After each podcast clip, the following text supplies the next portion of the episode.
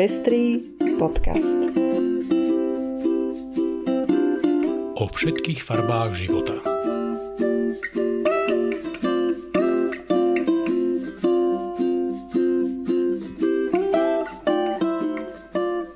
Vítame vás pri 20. vydaní Pestrých správ. Estonská vláda ohlásila referendum o ústavnej definícii manželstva. V Škótsku zakázali telesné tresty detí. IKEA sa v kampani proti násiliu na ženách zameria aj na Slovensko.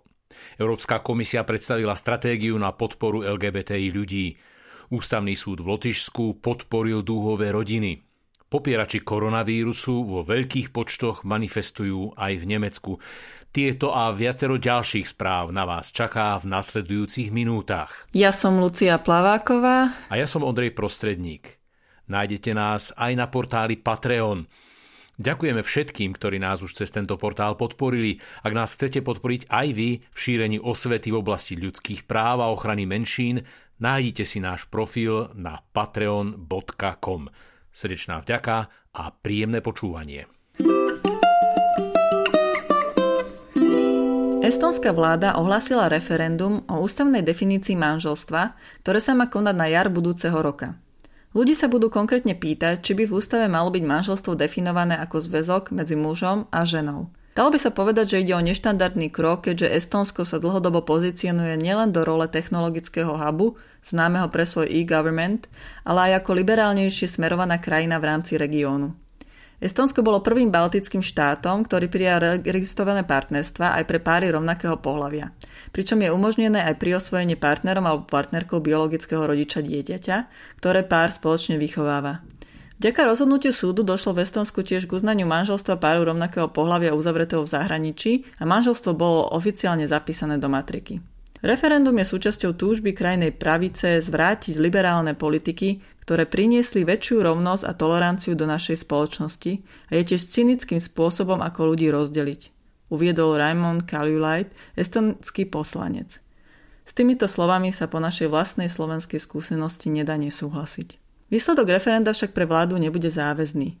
Strane krajnej pravice EKRA, ktorá je aj súčasťou vládnej koalície, sa dlhodobo, prakticky od jeho prijatia, snaží dosiahnuť zrušenie zákona o registrovaných partnerstvách. V liberálnejšej časti estonskej spoločnosti tiež panujú obavy, že EKRA sa bude postupne snažiť čoraz viac odkláňať od liberálnych hodnôt a vydávať sa cestou Maďarska či Polska. Na program dňa sa tak môžu dostať aj ďalšie práva, ktoré súvisia s umelým oplodnením, interrupciami či všeobecne právami žien. Zdá sa tiež, že estonská spoločnosť je tak ako mnohé ďalšie rozdelená na dve časti. Na výťazov a porazených globalizácie. Liberálnu vzdelanú mestskú strednú triedu a zvyšok spoločnosti, ktorej sa negatívne dotýkajú vedlejšie dopady otvorenosti a globalizácie. V prípade druhej skupiny je potom ľahšie hľadať zástupné problémy a nepriateľov, ktorí s ich životnou situáciou v skutočnosti nemajú nič spoločné. Ako dopadne estonské referendum, sa dozvieme už o pár mesiacov. Škótsku začal minulý týždeň platiť zákon, ktorý zakazuje telesné tresty mladistvých a detí. Nový zákon, ktorý prešiel parlamentom ešte minulý rok, poskytuje osobám mladším ako 16 rokov rovnakú ochranu pred fyzickými útokmi, akú požívajú dospelí. Škótsko sa tak stáva 58. krajinou na svete, ktorá zakázala telesné tresty detí. Zároveň je prvou súčasťou Veľkej Británie s takýmto zákazom. Očakáva sa, že Wales príjme podobný zákon do roku 2022. Prvou krajinou na svete, ktorá zakázala telesné tresty detí, bolo v roku 1979 Švédsko.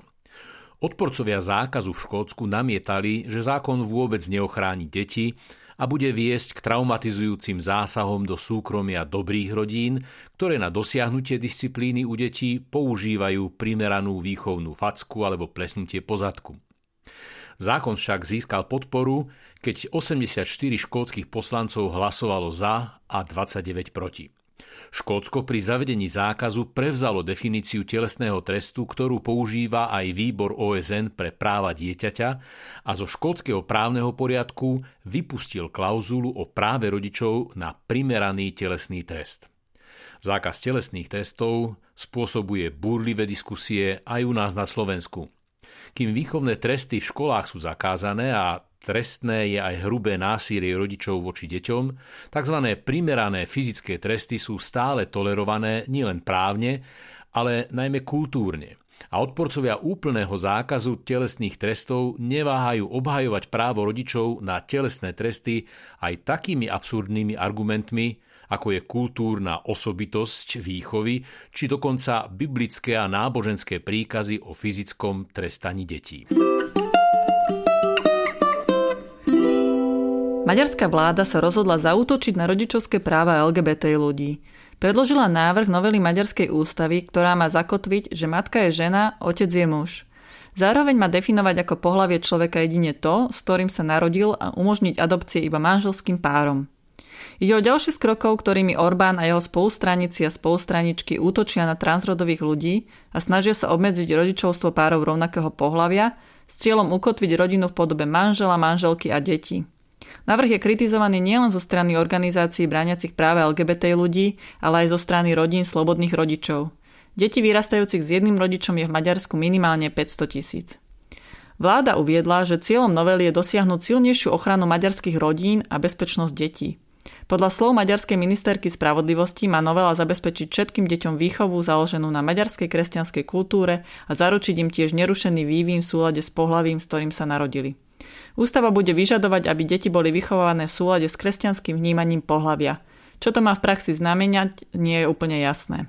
Pripomeniem tiež, že Maďarsko už máji zaviedlo zákaz právnej tranzície transrodových ľudí, čím im znemožnilo zosúladenie ich rodovej identity s úradnými záznamami. Situácia pre LGBT ľudí sa teda v Maďarsku stále zhoršuje. Synoda Evanielickej cirkvi v Nemecku, ktorá zasadala minulý týždeň, rozhodla o zriadení nezávislého kontaktného miesta pre obete sexuálneho zneužívania. Mnohí ľudia, ktorí cirkvi ohlásili, že ich v detstve zneužíval farár, učiteľ alebo vychovávateľ v niektorom z cirkevných zariadení, si totiž sťažujú, že cirkev k ním nepristupuje férovo a profesionálne. Detlef Zander, ktorý je sám obeťou sexuálneho zneužívania, hovorí o tom, ako cirkev dlhodobo vynecháva obete z procesu, ktorým pripravuje opatrenia na predchádzanie sexuálnemu zneužívaniu v prostredí cirkvy. Ako uviedol, musel veľmi dlho bojovať o to, aby ho prizvali aj na nedávne podujatie Evangelickej cirkvy, ktoré sa venovalo riešeniu sexuálneho násilia v cirkvi.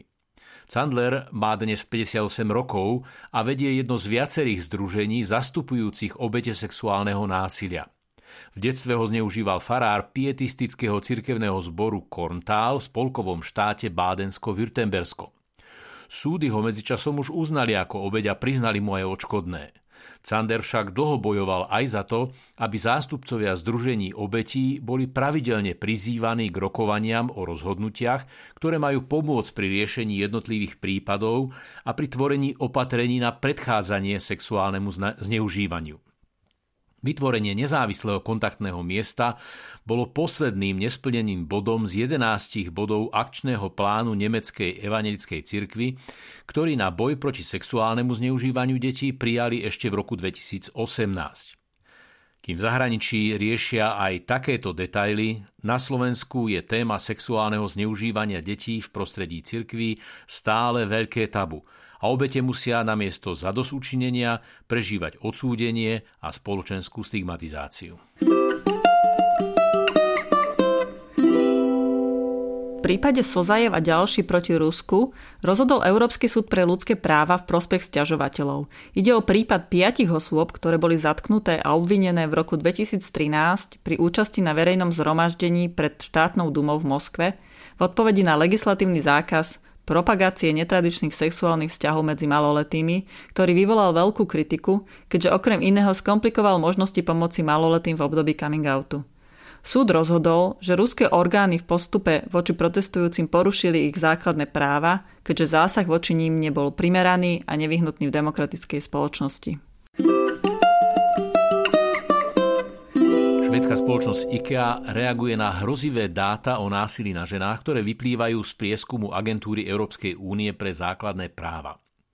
Pre Slovensko z tohto výskumu vyplýva, že u nás takmer každá druhá žena zažila v partnerskom vzťahu psychické a každá piata fyzické alebo sexuálne násilie. IKEA preto v novembri spúšťa kampaň, ktorá je zameraná na boj proti násiliu páchanému na ženách. Podľa spoločnosti totiž ženám, ktoré žijú v násilných partnerských vzťahoch, chýba základná životná istota a to je bezpečný domov. V najbližších dvoch rokoch plánuje venovať 660 tisíc eur na systematické riešenia a podporiť zmenu postojov v spoločnosti, ktoré sa týkajú práve násilia páchaného na ženách. Ako informuje denník SME, do kampane sa k švédskej firme pripojila aj ženská mimovládna organizácia Fenestra. Jej programová riaditeľka Dušana Karlovská pri spustení kampane uviedla, že aj keď k násiliu často dochádza za dverami domova, nie je to súkromný problém individuálnych žien alebo rodiny. Je to problém, ktorý sa týka nás všetkých. Podľa štatistík polície Slovenskej republiky zomrelo na Slovensku za posledných 10 rokov až 68 žien rukou svojho partnera. Údaje agentúry Európskej únie pre základné práva z roku 2014 zase hovoria o tom, že len 8% žien, ktoré boli obeťami fyzického alebo sexuálneho násilia vo vzťahu, kontaktovalo políciu. Dôvodom môže byť okrem iného aj nedôvera v to, či by dostali potrebnú pomoc. Tu im neraz sprostredkúvajú práve neziskové organizácie. A práve na tie svoju pomoc zameriava IKEA, aby podporila konštruktívny spoločenský dialog a pomohla otvoriť tému aj vtiahnutím kľúčových politických predstaviteľov. Súčasťou programu bude aj podpora a rozvoj kompetencií a vzdelania v pomáhajúcich profesiách, napríklad sociálnych pracovníčok, zdravotníkov, policajtov a ďalších. Cieľom je zároveň podporiť komplexnú legislatívu, ktorá bude lepšie chrániť obete domáceho násilia.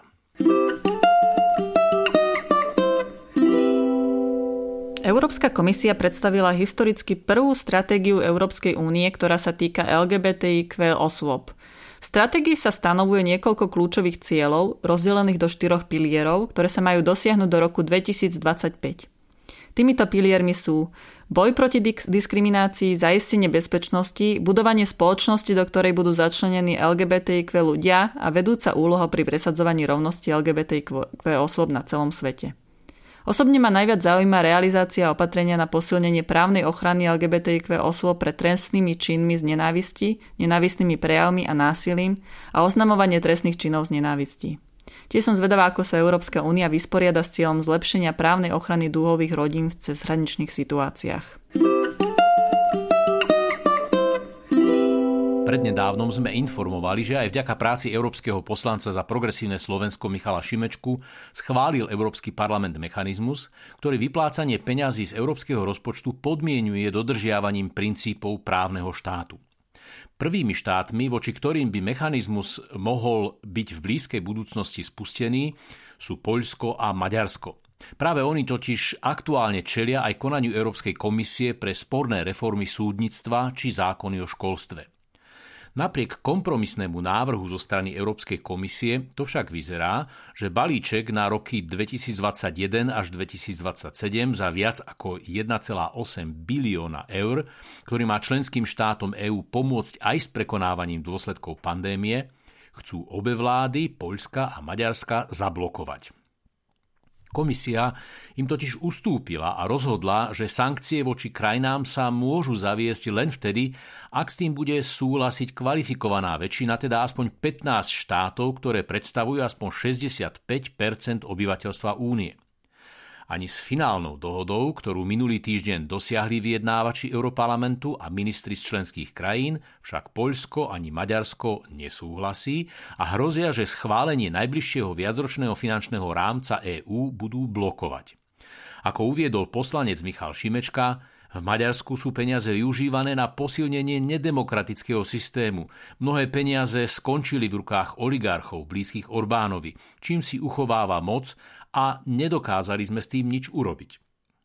Neschválenie rozpočtu a záchranného balíka by bolo rizikovým krokom aj pre samotné Poľsko a Maďarsko, pripomína denník Financial Times. Obe krajiny totiž patria k najväčším príjemcom financií. Lotyšský ústavný súd publikoval rozhodnutie, v ktorom sťažovateľka namietala, že jej partnerke nebolo po narodení ich céry umožnené voľnosť práce, na ktoré má v dĺžke 10 dní v zmysle lotyšského zákona nárok iba otec dieťaťa. Sťažovateľka v návrhu uviedla, že toto nie je v súlade s najlepším záujmom dieťaťa a že takáto právna úprava je v rozpore s ústavou, ktorá zakotvuje povinnosť poskytovať ochranu všetkým rodinám. S týmto sa stotožnil aj ústavný súd a rozhodol v prospech dúhových rodín. Predmetné ustanovenie zákona, ktoré upravuje nárok na voľno iba v prípade otca, tak stratí platnosť od 1. júna 2022. Lotyšský súd tiež dôražnil, že záujmy a práva detí sú prioritou a legislatíva musí hájiť najlepší záujem detí. Súd konštatoval, že štát má povinnosť chrániť rovnako rodinu partnerov rovnakého pohľavia. Zaujímavé na tomto prípade je, že Lotyšsko má rovnako ako Slovensko v ústave zakotvené manželstvo ako zväzok muža a ženy. Ani toto však ústavný súd nepovažoval za dôvod, ktorý by opravňoval štát ignorovať dúhové rodiny. Slovensko sa nachádza v porovnateľnej situácii. V ústave máme vylúčené manželstvo párov rovnakého pohľavia, ale zároveň ústava zakotvuje, že manželstvo, rodičovstvo a rodina sú pod ochranou zákona. Zároveň v zmysle zákona o rodine spoločnosť všetky formy rodiny všestranne chráni praxi však Slovensko dúhové rodiny nejako nechráni. Tento stav nerešpektuje najlepší záujem dieťaťa a Slovensko tak oberá deti z dúhových rodín o práva, ktoré im prináležia. Dokedy? Problémy s manifestáciami, ktoré podnecuje dezinformačná scéna a popierači koronavírusu, nemá len Slovensko. V nemeckom Lipsku sa minulý týždeň v sobotu zišlo podľa niektorých agentúr až 45 tisíc ľudí. Svoje zhromaždenie nazvali demonstráciou tých, čo myslia nekonvenčne. Manifestácia pritiahla najmä ľudí, ktorí uverili informáciám, že koronavírus je podvod a tiež bitkárov z prostredia extrémnej pravice. Demonstranti prelomili policajné zábrany na Lipskej hlavnej stanici a zaútočili na viacerých policajtov. 10 tisíce ľudí sa potom pohli smerom do centra mesta a skandovali heslá ako mier, slobodu, preč s diktatúrou či my sme ľud. Demonštrácia mala podľa organizátorov nadviazať na odkaz pokojných občianských zhromaždení z jesene roku 1989, ktoré napokon viedli k pádu komunistického režimu v bývalej NDR. Viera v dezinformácie a extremistické násilia však pacifistické hnutie proti totalitnému režimu určite v ničom nepripomínali. Aj keď orgány mesta chceli pôvodne demonstráciu zakázať, Oblastný súd na žiadosť organizátorov zákaz zrušil a demonstráciu povolil s obmedzením na maximálne 16 tisíc účastníkov pri dodržaní rozostupov a povinného nosenia rúšok. Ešte pred začiatkom demonstrácie polícia odhadovala počet zhromaždených na 20 tisíc, ktorý neskôr narástol až na 45 tisíc. Ezoterické meditácie a prejavy niektorých prominentov pokojnej revolúcie z roku 1989, medzi ktorých patril aj evangelický farár Christoph Honeberger či futbalový majster sveta z roku 1990 Thomas Berthold, sa miesili s bitkami futbalových chuligánov, pravicových extrémistov a antifa aktivistov s políciou. Hoci polícia po dvoch hodinách prikročila k rozpusteniu demonstrácie, masa demonstrantov na ich príkaz reagovala bučaním. Veľké skupiny účastníkov sa potom pohybovali po meste pod ohľadom polície až do neskorého večera. Už dnes, 16. novembra, si môžete naladiť podujatie Remember November. Festival študentov a študentiek, ktorí pátrajú po stopách totality. Oslavte s, s nimi nežnú revolúciu z obývačky nadácie Milana Šimečku. Už poradí 5. ročník festivalu Remember November ukázal, ako sa dajú udalosti nedávnych dejín preniesť do školských hlavíc a aké miesto v tomto procese má mať neformálne vzdelávanie a vedecký výskum. Počas celodenného programu budú prebiehať workshopy so študentami a študentkami zapojenými do projektu ŠPST či učiteľkami a učiteľmi, ktorí učia o témach spojených s totalitou. Popoludní sa môžete tešiť na odborné aj priateľské rozhovory a prehliadku študentských filmov. Sledujte facebookovú stránku nadácie Milana Šimečku, kde program pobeží celý deň. Bubnujeme, aby bolo deti lepšie počuť. To je názov podujatia, ktoré sa uskutoční 19. novembra od 10. do 11. hodiny. Bubnovačka upozorňuje na dôležitosť ochrany detí pred násilím. Vyhlasovateľom projektu je Centrum Slniečko nezisková organizácia, člen koalície pre deti Slovenska, ktoré sa problematike násilia, násilia na deťoch venuje už vyše 20 rokov a Národné koordinačné stredisko pre riešenie problematiky násilia na deťoch. Záštitu nad podujatím prevzala pani prezidentka Zuzana Čaputová. Tento ročník bude obzvlášť výnimočný kvôli momentálnej situácii zapríčinenej ochorením COVID-19. Všetci sme sa stali obeťami. Obeťami COVID-19 a jeho následkov. Prinesol karantény, sociálnu izoláciu i ekonomické ohrozenie. Ale ukazuje nám, ako sa vieme zomknúť a pomáhať si. Ochrániť sa pred ním môžeme len spoločným úsilím, rovnako ako pred každým násilím.